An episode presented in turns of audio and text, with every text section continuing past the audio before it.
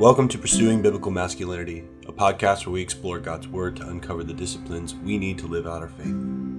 Our heart is to help men not just know Scripture, but to be able to put it into practice so that they can stand firm in their faith. So, whether you're a longtime believer looking to grow deeper in your relationship with God, or maybe you're new to the faith and you want to build a foundation on biblical truths, you're in the right place. In these weekly short episodes, we look at practical ways to apply the truths of the Bible to ourselves, to our relationships, and to our work. So today we're continuing our study on the Sermon of the Mount, and we are in the Beatitudes. And we're going to be looking at the second of the eight Beatitudes. And it says in Mark chapter 5, verse 4 Blessed are those who mourn, for they shall be comforted. So, with this statement, Jesus is affirming what was said in Ecclesiastes 7 2. And it says, It's better to go to the house of the mourning than to go to the house of feasting. For this is the end of all mankind and the living will lay it to heart. Death is a realization for us all. There's nobody here that is going to get out alive. uh, and mourning is a natural response to death. Now, our world today doesn't like to think about death. They want to enjoy life to the fullest and get the most out of life. And they'll do anything they can to avoid the inevitable. But as we see in Ecclesiastes 7:2 that the wise understand the power and the importance of mourning because it gives you a right view of eternity. The realization of our own mortality and the gravity of our sins in comparison to that should result in us running to the Father for comfort. It should drive us back to Jesus. Paul writes in 2 Corinthians 7:10, "For godly grief produces a repentance that leads to salvation without regret, whereas worldly grief produces death. The only reason we experience death is because of sin.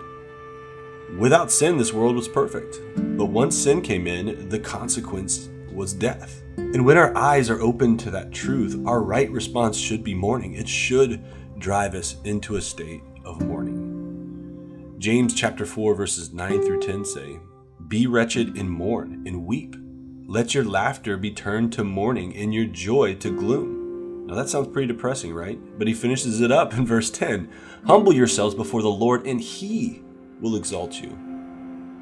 Very similar to the to the beatitude we talked about last week. This one, it's it's all about dying to ourselves. It's all about letting ourselves go and having the right view of eternity and realizing the only path to eternity is through Christ and allowing Christ to exalt us, allowing Christ to save us, because in our sin we are dead. And we can contrast this with, with how the world reacts. And Isaiah gives us this picture in a portion of Isaiah 22 13, the second half of the, of the verse. And he's talking about Israel here and how they've really forgotten God. And their, their idea now, or their, their worldview, is let us eat and drink, for tomorrow we die. Now, the result of that belief is fatalism. It doesn't really matter, so let's just have as much fun as we can today. There's zero hope in eternity, there's zero hope in this life, and you're just existing for the next party, knowing that one day you'll die. I mean, what's the point of a life like that? You see, as believers, we realize that there is hope, even in the midst of mourning. Now, this doesn't mean it's always going to feel good. In fact, a lot of time mourning feels horrible. Most of the time it hurts really bad. We lose loved ones. We lose people we care about. Some who are believers, and we can rejoice that we'll see them again, but it still hurts now. And others that aren't, and, and we can mourn even more because we know what that, that ends in. And that separation creates hurt.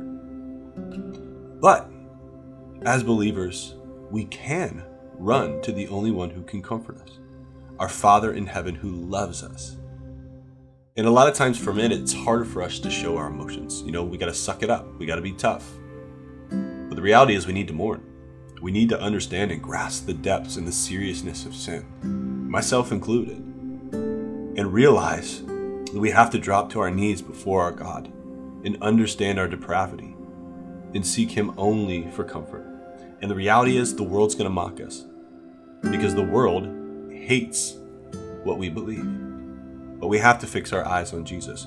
Jesus says in John 16, verse 20, Truly, truly, I say to you, you will weep and lament, but the world will rejoice. Jesus begins to foreshadow this kind of mourning and grief before he goes to the cross. He says in John 16 20, Truly, truly, I say to you, you will weep and lament, but the world will rejoice.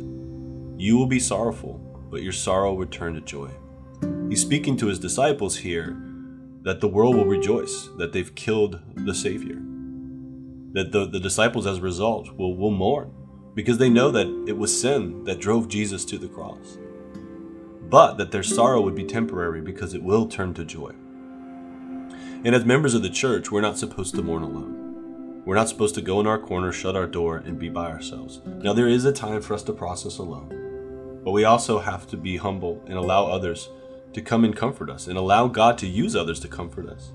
It's very easy in times, especially when we're looking at our own sins or we're mourning the loss of somebody to to kind of block people out. But a lot of time the Father brings comfort through others. Uh, and this is very hard for me to say because I'm one that doesn't necessarily always want that. But I've seen God do it in my life. It says in 2 Corinthians 1 7, Our hope for you is unshaken, for we know that as you share in our sufferings, you will also share in our comfort.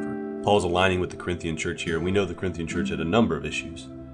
Um, and he's saying that we share in your sufferings and we share in your, your comfort.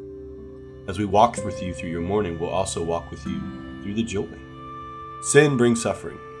Sin causes us to mourn. And it's not always just our sin. Our sin definitely does that. Sometimes it's the sins that are committed against us. Sin is what is wrong with this world, and we have to deal with it and its effects until Christ comes. But in the meantime, we are called to fix our eyes on eternal things while we mourn with our sin. We must stand with our brothers as they mourn and allow others to stand with us as we mourn. The world is going to focus on the pleasures of today, but we have to set our eyes and our hearts on the pleasures of eternity. You see, it doesn't end with just mourning uh, in pain and then one day, you know, hopefully everything will be better. We know that it will be better. We know that when Christ comes back and restores all things and we have a new heaven and a new earth, that there will no longer be sin. It says this in Revelation 21, verse 4 that he will wipe away every tear from our eyes, and death shall be no more, neither shall there be mourning, nor crying, nor pain, for the former things have passed away. Christ will fully redeem everything, and we will forever be in a place where we don't have to experience mourning. But today, be blessed as you mourn because you're promised comfort as you look at the realities of sin and as it breaks your heart for what's going on and it pushes you closer to the Father. That is the power of mourning.